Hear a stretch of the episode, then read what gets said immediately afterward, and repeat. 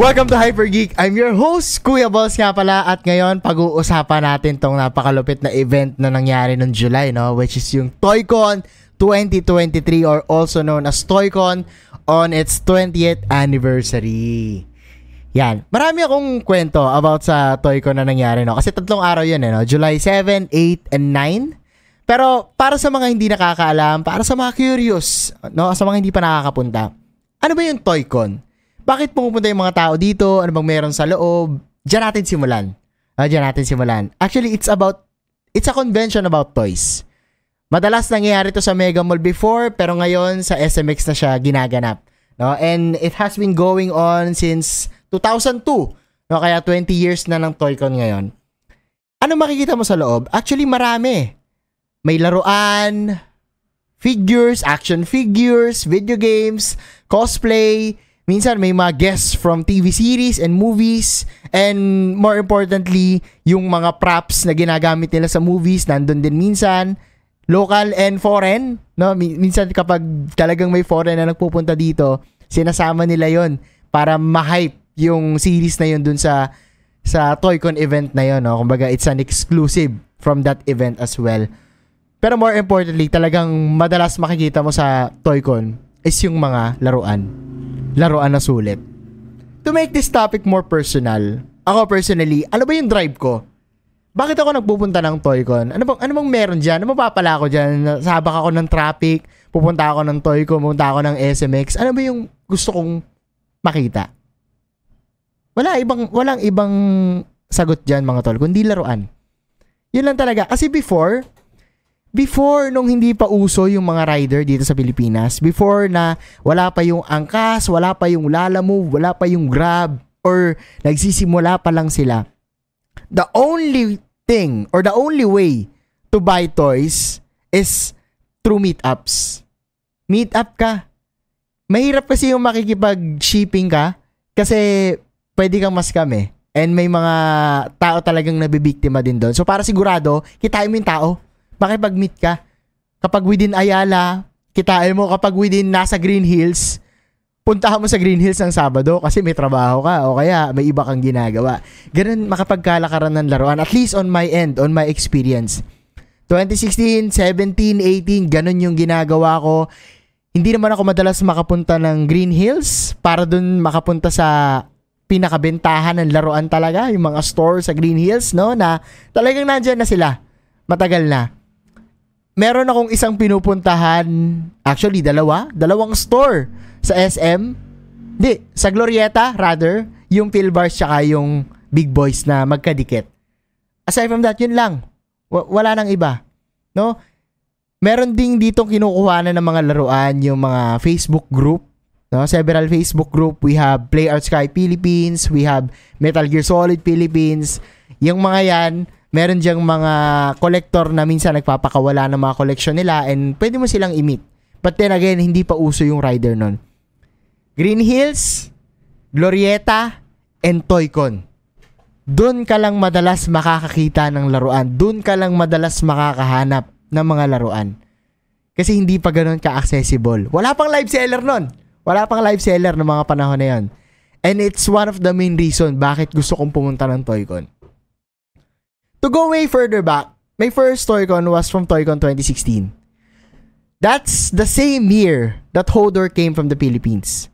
Andito siya kasi pinromote niya yung ano, yung Game of Thrones. That was also the year na dapat pupunta dito si Stanley. Stanley lang Marvel, guys. Kaya lang hindi siya natuloy due to uh, his medical condition and his schedule.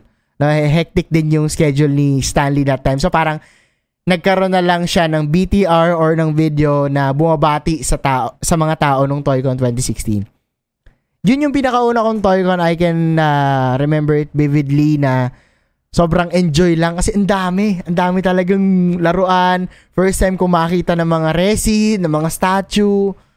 Talagang nung year na yon, that was the year na ano eh, uh, first time ko din, first year ko sa work kasi kaka-graduate ko lang.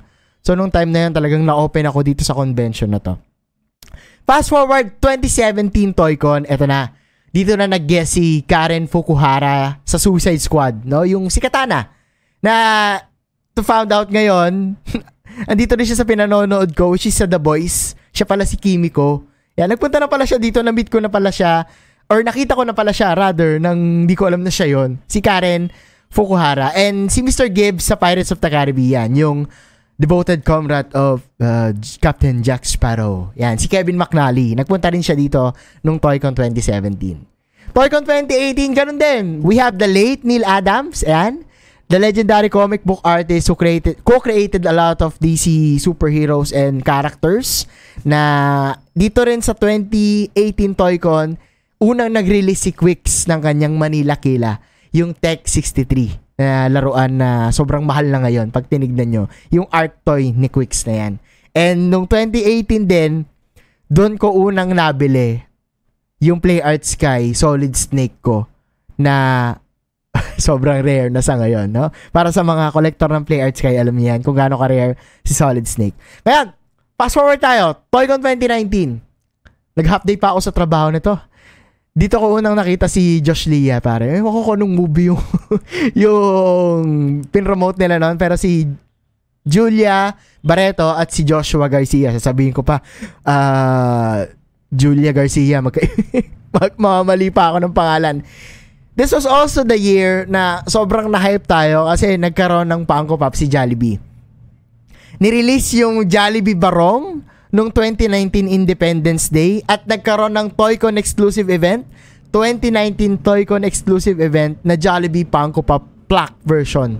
Yun yung mabalahibo na Jollibee na sobrang pinilahan talaga nung time na yun na halos lahat gusto magkaroon and tumaas talaga yung presyo nun, no? Sa ngayon, hindi ko na lang alam kung magkano yung Jollibee plaque na yun. Pero that time, talagang ang daming na-hype kay Jollibee. ngayon, wala tayong toy kung 2020 because of the bullshit pandemic, right? 2021, may Toycon pero online lang, uh, digital. So, hindi ako naka-attend nun. Kasi, para sa akin, yung essence ng Toycon talaga is nandun ka eh. Gahanap ka ng laruan, may mga nakikita kang laruan, tapos may mga iba pang pop culture events na nangyayari sa paligid mo. Yun yung Toycon for me. Nung 2022, ito na. Comeback is real. Diba? Toycon 2022. Ang pinaka-highlight doon was the launch and the trailer of Voltes 5 Legacy. Merong isang napakahabang Voltes 5 booth doon na may binebentang figure din ni Voltes 5. And at the same time, si Quicks din, nag-release din siya ng Voltes 5 version niya na Quicks, no? yung V63 na tinatawag.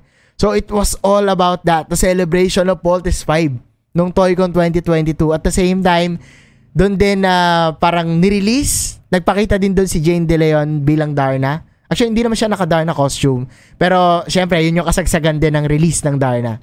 So, that time, talagang ang ingay nung toy community, ang ingay ng uh, pop culture community sa Pilipinas kasi ang daming nire-release, no? Kumbaga, comeback is real talaga after the pandemic na meron pa ulit tayong mga projects na gaya nito. Lalo yung Voltes 5. Sobrang laking event nun, no? Yung Voltes 5 merch doon na from Telesuccess and Kensuke Creation. Ito pala, ito. Ito yung damit na suot ko. Ito yung isa sa mga t-shirt na binebenta doon. May poster and yung figure na uh, parang 100 pieces lang ata yung nirelease from Arlax Customs as well. And here comes Toycon 2023. Ito na. Guys, eto na, let's go all out, no? Sa latest Toycon. Suot ko lang uli yung aking edit glass kasi meron ako ikikwentong malupit. Sisimulan ko na dito sa unang kwento na to. Toycon Day 1, Friday. I met the latest Pinoy pop culture icon, Michael V. Si Bitoy, pare. And it all up, it all happened in a flash, no? Isang isang mabilis na pangyayari lang lahat ng ito. Simulan ko dito sa kwento. So Friday morning, nag-post si Bitoy na pupunta siya sa Toycon. Wala namang program eh. Hindi ko alam kung anong gagawin niya doon, no? Nakarating ako ng hapon, kachat ko si Owa tsaka si Blue Chip Joe. Mga tropa natin yan na console gamer din, no? Pero di ko pa sila nakikita noon. Kachat ko lang sila na, pare, saan kayo? Uh, saan kayo banda? Tara, kita-kita tayo, tapos ikot-ikot tayo. Ganyan. Kaso out of nowhere, nag-chat bigla si Owa, nag-chat bigla si Direk. Pare, nandito si Bitoy. Hindi naman sinabi kung nasan. So, tinanong ko, pare, asan? Nahype ako. Kasi idol eh, di ba? Hinahanap ko si Pitoy, sabi niya, nasa Voltes 5 daw. Sabi ko, saan ba yung Voltes 5? Hindi ko alam. Ngayon, nag-chat uli si Blue Chief Joe, pare, nandito to si Bitoy.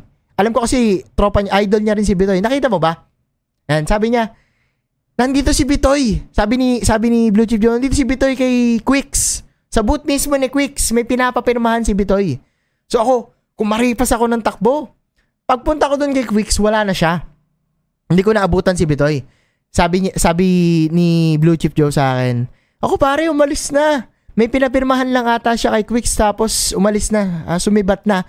Congover lang yata siya, no? parang sinadya niya lang talaga si Quicks tapos umalis na. Yun yung sabi ni Blue Chip Joe. So, ako naman, hindi ko naabutan. Siyempre, medyo, sa kaya si, sayang, hindi ko nakita si Idol, no? Pero, di, sige. Tayo natin, baka sakali, baka sakaling nag-iikot pa si, ano, no, si Idol. Nanap ko. Nanap ko. Sira, para akong, para ako nawawalang bata nung nagtatanong ako, nakita niyo si Bitoy? Nagganon ako sa isang staff doon, nakita niyo si Bitoy? Ay, wala na eh, bumaba na ng escalator ng SMX, gumanon. Tapos may isa, nakita niyo si Bitoy, yung pangatlong tanong ko noon, ayun na, nasa Voltis 5 daw na boot. Sabi ko, saan ba yung Voltis 5 na yan? Hindi ko talaga makita eh. Sir, hanapin niyo yung napakalaking B na nasa taas ng isang boot. Ayun yung Voltis 5. Nako, Ayun na. Nakita ko yung V. Nandun pala sa dulo, sa kaliwang bahagi ng SMX. Nung nandun na, nakita ko, nakidaripasan ko ng takbo. Takbo ako agad. Nung nandun na ako sa booth, ayun na. Starstruck malala na ako. Bitoy pare, ah, sa harap ko. Parang nakikita ko lang siya sa YouTube video niya. Pero, nasa loob kasi siya ng booth. Para makapasok ko doon, kailangan bumili ng Voltes 5 na merch na kailangan mong bumili lang, pwedeng unan, may mug, tsaka t-shirt. Bahala ka kung anong gusto mong bilhin. No? Tinanong ko, ma'am, magkano yung mug? Sabi, 999 daw. Oh, 999. Medyo mahal for a mug, ha? Pero, sige, tanga na, bitoy na yun eh. Nasa harap na natin, supporta na natin, supporta na tayo. Binili ko na yung mug. Ito yon guys. Ito yon Meron na rin siyang uh, Bosanian mug na coaster. Ito, pakita ko sa inyo. Ayan, Bosanian mug na coaster. Ngayon, eto na yung parang susi mo para ma-meet si Bitoy. And eto na. Binigay ko muna pala yung cellphone ko. Binigay ko yung cellphone ko dun sa um, nagbabantay sa booth. Sabi ko, madam, pa-video naman. Wala kasi akong kasama eh. Wala akong kasama. Gusto ko sanang ma-capture moment. Ganyan. Eto na. Pagkaabot ko nung cellphone, madam, pa-video naman. Kaharap ko na si Bitoy. Sir Bitoy! VSS po! Sabi niya, una, niya, una niyang banggit sa akin. Ah, talaga?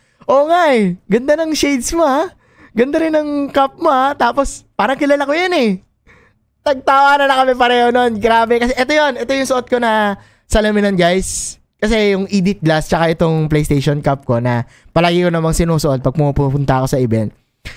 It's a fan that recognizes a fan. Para na parang parehas na lang kami nagtawanan. No? Kasi parehas namin hilig eh. Parehas mahilig sa Marvel. Parehas naglalaro ng PlayStation games. Tapos, habang pinipirmahan niya na yung ano, yung mug, ito, pinip, pinipirmahan niya tong mug ko. Binanatan ko si Idol. Sabi ko, Sir Bitoy, nakalaro ka na ba ng Final Fantasy 16? Ayan na! Ayan na! Sabi niya, yes! Oh, ayun na. Sabi ko, natalo ko na si Kupka. Sabi, niya, sabi ni Bitoy na gano'n. Sabi ko, ah, talaga? Tingin mo, Game of the Year na ba? Sabi niya, uh, parang hindi pa eh. Sabi niya, parang hindi pa daw. So, binanata ko ulit ng isa pa. Tingin mo, Zelda pa rin ba? And Tears of the Kingdom. Sabi niya, ah, parang oo eh. Tapos yun, nagtawanan na kami pareho. Nagtawanan na kami na parang magtropa lang na nag-uusap. Alam mo yun? Kahit pa paano naging ganun kagaan yung maikling usapan namin dahil lang may common ground kami na napag-uusapan, which is yung video game. Ganun, naging ganun lang kagaan yung usapan and it all happened in a minute. Isang minuto lang nangyari yung napakabilis sa pangyayari na yun yung pakiramdam na starstruck ka, kaya lang you have to be in the moment. You have to keep your lips moving para nandun ka pa din. Andun pa rin yung katawang lupa mo. Kasi si Bitoy na yan eh. Di ba? Ang dami ko pang gustong itanong, ang dami ko pang uh, gustong sabihin sa kanya pero may tao pa sa likod ko eh. Kasi parang last two kami na pinayagan na pumasok dun sa booth kasi tinatawag na si Idol sa stage. Tinatawag na si Bitoy sa stage. So after nun, kinuha ko uli yung cellphone ko dun sa nagbabantay sa booth kasi wala pa pala kaming picture. wala pa kami picture. So sabi ko, Idol, wala pa pala tayong picture. Sorry, pa-picture muna. Ayan. As, ayan, actually, video yung ginawa ko. Pinindot ko yung video. Tapos, in-screen capture ko na lang. Ayan, tapos nag-video kami at nahagip tayo sa balita sa GMA News. that was also the day he got awarded as the Pinoy pop culture icon here in the Philippines. Idol Bitoy, pare. Lupit! Lupit! Lupit. Balikan natin si Bitoy mamaya, no? Andun din kasi si Boss A, uh, si Boss Alodia. Alam niyo naman yan eh. Pag merong pop culture event, lagi nandun si Boss A. Di pwedeng hindi. Kahit nung ToyCon 2022, nandun siya. Nung una pa lang attend ni Boss A sa, ano, sa ToyCon, 2004 pa. Grabe, gaaral pa lang ako noon. High school pa lang ata ako noon o grade school. Sobrang tagal na niyang nag-attend or uma-attend sa ToyCon and nandun din yung kapatid niya, si Ashley. Ipinromote nila yung Tamashi Nation booth kasi I think first time mag-boot uh, dito ni Tamashi Nation. Pag nakapasok ka ng Toycon, laruan agad yung makikita mo. Okay, laruan agad. I mean, unang bungad, laruan agad. Hindi mawawala dito yung mga display ng mga Pinoy enthusiasts or Pinoy geeks na nagtaguyod na rin ng mga sarili nilang Facebook group para mapagsama-sama itong mga collector na to, itong mga enthusiasts na to about a certain character. Kasi yun yung pinaka-solid, I think, na highlight palagi ng Toycon. Yung mga display mismo ng mga grupo. We have Pinoy Batman Collectors. We have Play Art Sky Philippines. Yan yung mga nagko-collecta ng Play Art Sky. We have Metal Gear Solid Philippines. Yan naman, puro Solid Snake or puro mga collection about Metal Gear. We have Square Enix Collectors Philippines. We have Pinoy 16 Collector. Ito naman yung puro na hot toys Meron pang Storm Collectibles. Meron pang um, Pinoy Spider-Man Collectors. Yung mga Spider-Man fan. Mapapansin mo, marami to. Ito yung mga Facebook group na member lang din ako. Ito yung mga Facebook group na inaasahan ko for updates, for uh, other figures na hinahanap ko, inahunt ko. Miyembro ako ng mga Facebook group na to. And dito ko mas napalawak yung knowledge ko sa pagkokolekta ng mga laruan kasi itong mga tao din dito, lalo yung mga admin, tutulungan ka nila eh. Tutulungan ka nila to check kung authentic ba tong gusto mong uh, bilhin, kung authentic ba tong nagbebenta, yan.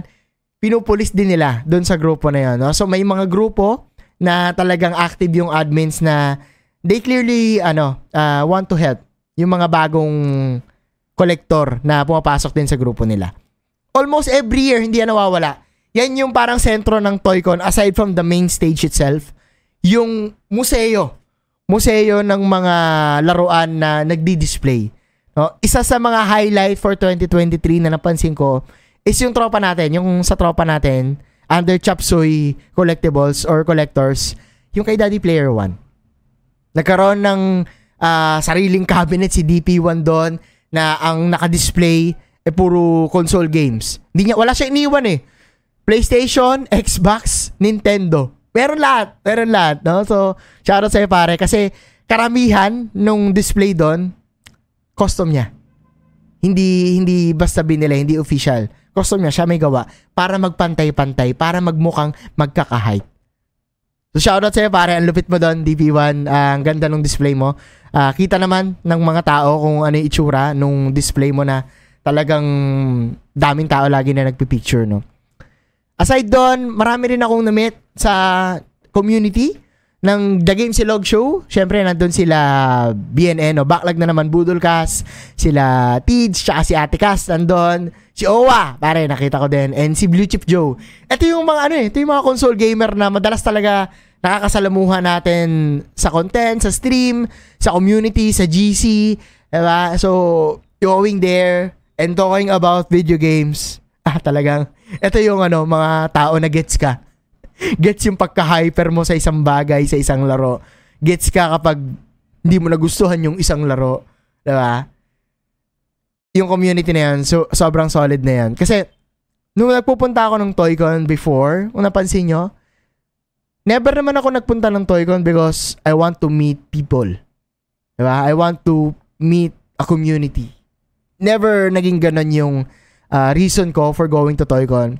Pero itong Toycon 2023 na iba, kasi kahit papano nagkaroon ako ng mga tropa, nagkaroon ako ng mga kakilala na mahilig din sa gantong klaseng video game, Marvel movie, etc. Geek nga kung tawagin, mga geeks talaga. Ano din ang Geek Talk PH Sila Galactic Shark, sila Happy Dancy, yan si Dre na naka-Indiano Gibbs. Kung nakita nyo yung naka Indiana Jones doon na cosplay na nagbo-voice over si Dre Gaspar yun. No? Sobrang solid yan. Geek Talk PH nandun din. And a few of my Amplify creators, no? Amplify family, nandun din sila. With all that is happening, day one pa lang to ah. Day one pa lang to. Ang dami nang nangyari na yon. Tinignan na meet ko si Bitoy, Pinuntahan ko si Boss A, inabangan ko sa stage yung uh, event nila na kung ano yung gusto nilang ikwento during that time. Sobrang biten nung day one. Kasi meron akong isang booth na natambayan na halos dalawang oras ako doon. Hindi ko alam kung nakita niyo yan, pero yun yung Pokemon card booth na halos isang stack ng puro bukas na Pokemon card. 21. 21. I'm a fan of Pokemon until Gen 3. Talagang naglalaro ako ng Pokemon up until Gen 3. Pero nung time na yon talagang na-incorporate sa akin nung Pokemon na yon na ito yung paghahunt mo ng Pokemon. Trading card game siya, pero na-incorporate yung pakiramdam na naghahanap ka ng Pokemon. Bakit? Kasi may mga legendary din na Pokemon na nakakalat lang doon, tas 20. 20, 20 lang, di ba? Ito yung sample ng mga nakuha ko dung time na yon. Grabe, we have Lechonk, Ponita na OG version na ito yung isa sa mga naunang trading card game na ganito lang talaga yung format niya. May Cubone din. Yan, Rare Candy, Hitmonchan and Hitmonlee. My favorite fighting Pokemon or my favorite Pokemon talaga, Hitmonchan. And ito, yung mga, yung legendary na tatlo. Groudon, Rayquaza, Kyogre. 20, 20 isa. Sobrang sulit. Dalawang oras ako doon sa booth na yon na nag-ahanap lang ako ng mga Pokemon na gusto kong iuwi. Kasi talagang ano siya, parang nostalgic ride siya sa pakiramdam, no? Na naghahanap ka ng Pokemon tapos you can keep it as a collection. Kasi RNG yan eh, di ba? Alam niyo naman yung Pokemon trading card kapag binili nyo, RNG yung nakukuha nyo. Never na pwede kayong pumili. And doon, parang alam ko, wala nang value yung karamihan doon sa iba o hindi ko siya mabebenta, pero may value kasi siya sa akin. May value sa akin yung OG version na Ponyta na nakita ko kasi nalaro ko yun before sa Game Boy Color ko. Yung Pokemon trading card game na yon na sobrang hirap pang intindihin sa una. Doon ako sobrang tumagal at natapos yung Toycon ko na naghahanap lang ako ng Pokemon card game. Nakabuo pa nga ako ng stocks yan ng parang isang gilid na nung stocks ng Pokemon yung mga nakita ko na tapos ilagay ko sa isang gilid. May mga kasabay din ako doon, dalawang lalaki, hindi ko na naitanong yung pangalan pero kung napapakinggan nyo to at kung nakikita nyo to, shoutout sa inyo mga tol. Uh, naghahanap din sila ng mga legendary doon, wala rin silang tigil. Kaya lang, para mga isang oras lang sila. Umalis sila ng mga latter part. Para, pero ako parang ayoko pa umalis. Kasi Pokemon eh. Uh, Pokemon. One of my roots yan as a gamer. So sobrang tagal ko doon.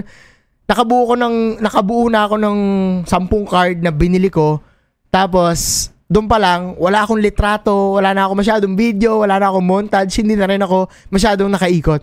So doon lang naubos yung oras ko sa Toycon Day 1. Diba? Nag-skip ako ng Toycon Day 2 kasi meron akong canon event. May kasal ako na inatinan. Pero bumalik ako ng Toycon Day 3. Eto na. Dito na ako bumawi. Dito na ako bumawi. Ang guest that time ay yung OG Tagalog voice actors ng Ghost Fighter. Si Alfred, uh, si Eugene, at hindi ko alam kung ano yung isa, pero may isa kasing wala. Either si Dennis or si Vincent. Si Vincent ata yung wala. So kasama ko na dito mag-ikot si Robby Talks tsaka yung Amplify family no, yung Tier 1 fam na talagang nandun din sila to support kasi may event din yung Tier 1 noon that time. Ginabi na rin ako ng uwi dito. Pero wala akong nabili. wala akong nabili.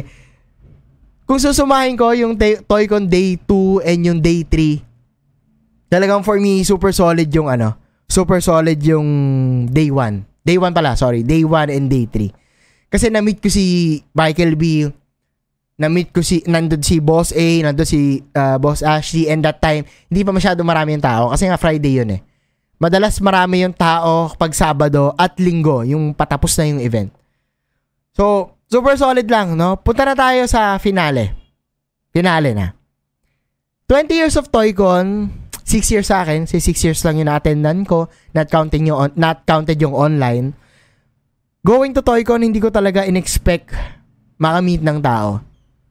Hindi ako nagpupunta sa Toycon para sa tao, para sa community. Ngayon na lang ulit. Sobrang sayang lang kasi day 1 nagpunta sila Jazz, sila Silb, sila Master Raiji. Day 1 sila nagkita-kita at parang uh, kumain pa ata sila sa labas. So I can only imagine the fun that you guys had no nung day 1 kaya lang again meron akong nung day 2 rather kaya lang again meron akong canon event nun kaya hindi ako nakapunta. Pero may brusko ka nang pumunta sa Toycon even nung 2022 may brusko na akong pumunta sa Toycon kasi gusto ko na kayong mamit gusto ko mamit tong ibang tao na to para makausap din sila aside sa pinalilibutan ka ng mga pagkarami-raming laruan andito yung mga tao na kaparehas mo ng hilig andito yung mga tao na gusto rin tong mga ganitong klaseng hobby. Grabe yon, grabe yon.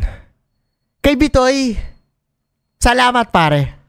Salamat. Aside sa malaking ambag mo sa pagpapatawa ng napakaraming tao sa telebisyon, salamat kasi bukod doon, naging isa ka sa pinakamalakas na boses sa Pilipinas nang naglalaro ng story-driven games, ng PlayStation games.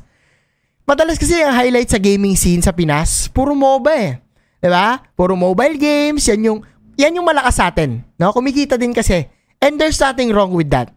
Pero uy, mabenta din pala sa atin yung mga PlayStation games. Mabenta din pala sa atin yung console games. Naglalaro din pala tayo nito.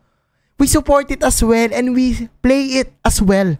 Salamat Bitoy. Salamat kasi naging open ka to talk about these things sa channel mo, no? About video games. Hindi ko gusto makita yung puwet ni Jin Sakai pero maganda yung gameplay ng Ghost of Tsushima. And sa ginagawa mo, sa ginagawa natin, sana sa future, mas magkaroon ng mga PlayStation exclusive event dito sa Pilipinas, di ba? Mas malaki, mas makita ng PlayStation Asia na, huy, ang lakas sa atin sa Pilipinas ah. Punta kaya tayo doon, no? Doon kaya natin i-launch yung Marvel Spider-Man 2. Papuntahin kaya natin doon si Troy Baker sa Pilipinas. Magtayo kaya tayo ng Venom statue doon, gaya ng pagtatayo natin ng napakalaking Mjolnir ni Thor doon sa God of War Ragnarok nung nirelease natin yung God of War Ragnarok last year. 'Di ba? Walang masamang mangarap eh, no? Posible, posible siya, no? Salamat, salamat Idol Bitoy. At sa lahat ng mga geeks din, kagaya ko, kagaya ni Bitoy, let's keep on voicing out No, the things we love about video games, ano yung mga hindi natin nagugustuhan, ano yung mga na-hype tayo. Ang saya kasi noon, kapag sama-sama tayo, tapos palagi tayong na-hype sa bagong video game, tapos at the end of the year, mag-uusap tayo, sino ba talaga yung game of the year? Diba? Yun yung roller coaster of emotion na hinahanap talaga natin while playing these games. Ang sarap nun. Ang sarap supportahan nun. Grabe. Whew! That was the highlight of my ToyCon 2023. Namit ko pa lang si Bitoy, panalo na ako. Namit ko si Boss A, panalo na ako. Pero Bitoy, kung napapanood mo to, Final Fantasy 16, Game of the Year, pare. Grabe yung ending. no spoilers, guys. No spoilers. Ibang topic na yan. Shoutout din syempre sa Tier 1 family. Syempre, uh, sila yung nag-invite sa akin to attend the ToyCon event along with uh, the team of Quicks, no? yung team ni Quicks kasi andun din yung ano, yung boot ni Tier 1. And maraming maraming salamat kasi naging part kayo nung journey nung 2023 na talagang sobrang big time talaga yung event na to. Dami kong na-meet, dami kong nakita. Wala nga lang ako nabili masyado, kundi yung mag tsaka yung Pokemon card game. Pero ang pinunta ko doon talaga is yung tao at yung kwento. Yun lang. Doon lang, doon lang panalo na ako. And for me, bakit ako palagi nagpupunta ng Toycon sa ngayon? Kasi ang gandang suportahan nung event na yon. No, hindi natin alam kung ano pa yung sino pa yung magiging guest sa mga upcoming Toycons. Pero being known as one of the biggest pop culture events sa Pilipinas, the closest that we can get sa SDCC kung di man tayo makapunta doon kasi talagang mahirap yung means, we have Toycon. No, may Toycon tayo, meron tayong sariling atin na napupuntahang event. For geeks like us, uh, for pop culture events like this, we have Toycon. Yan lang. Yan lang. Maraming maraming salamat sa lahat ng nakakapakinig dito sa Toycon kwento na to, no? Itong kwentong Toycon natin dito sa Hyper Geek. Just a quick hyper notes lang. Alam ko medyo absent ako sa mga usapan lately. Ang dami kong utang sa inyo. Yung The Flash, hindi ko pa na-release, di ba? And nandito kasi ako ngayon. No? Sana mapagbigyan nyo ako. Nandito ako ngayon sa Final Fantasy 16. Na talagang grabe, kinukuha nito yung oras ko ginagawa ko ngayon is oras sa trabaho, tas oras sa Final Fantasy 16. Gusto kong namnamin yung hype ko ngayon sa Final Fantasy 16 and expect an episode for this. Going, uh, road to Platinum na ako. Sa ngayon, ang inaantay ko na lang is matapos yung New Game Plus. Sisimulan ko yung New Game Plus. Yun na lang yung natitirang Platinum uh, trophy ko along with the ability, yung max ability points. Yan. So, pag natapos ko yon most probably gagawan ko siya ng episode. Or pwedeng kahit hindi na, gawa na natin next na agad. No? Final Fantasy 16. Sobrang hype. Yung puso ko nandito sa ngayon. No? And let me know your thoughts about this Toycon. No? Kung na-meet ko man kayo, nakita nyo ako, or ano yung mga naging experience nyo, kahit nung day one na wala ako, gusto ko malaman yan, kwentuhan tayo sa uh, caption dito sa Spotify, sa comment section, or kung saan nyo man ito makikita, feel free to share your comments. No? You may support this channel by rating the show, And kung magpa-follow ka, napakalaking tulong niyan. Hypergeek is more than just a podcast. Bakit? Meron tayong Facebook page under kay Kuya Balls, TikTok, meron din tayong nilalabas sa short clip, Instagram as well. Lahat yan under name ng Kuya Balls. So if gusto nyo i-follow, lalagay ko na lang yung link dito sa comment section as well. And join kayo guys ng Zero City. Ito yung ating uh, community group na ginawa ko. Ito yung syudad na gusto ko mapagsama-sama lahat ng geeks, no? Lahat ng geeks na gustong sumuporta at gusto rin mag-share ng mga kwento nila, no? Kahit tungkol saan pa yan. Kahit Nintendo, uh, Xbox, welcome yan dito. Yung Discord server ng Zero City, nandyan na rin yung link at yung Facebook group ng Zero City, iwan ko na lang din yung link dyan sa ano, description natin sa episode na to. And yun lang. Yun lang, again, maraming maraming salamat guys. Thanks for tuning in sa Hyper Geek. Pindot ko naman yung record, no? maraming maraming salamat and I'll see you on the next episode. Out muna si Kuya Boss in 3, 2, 1, hey! Let's go! Boom!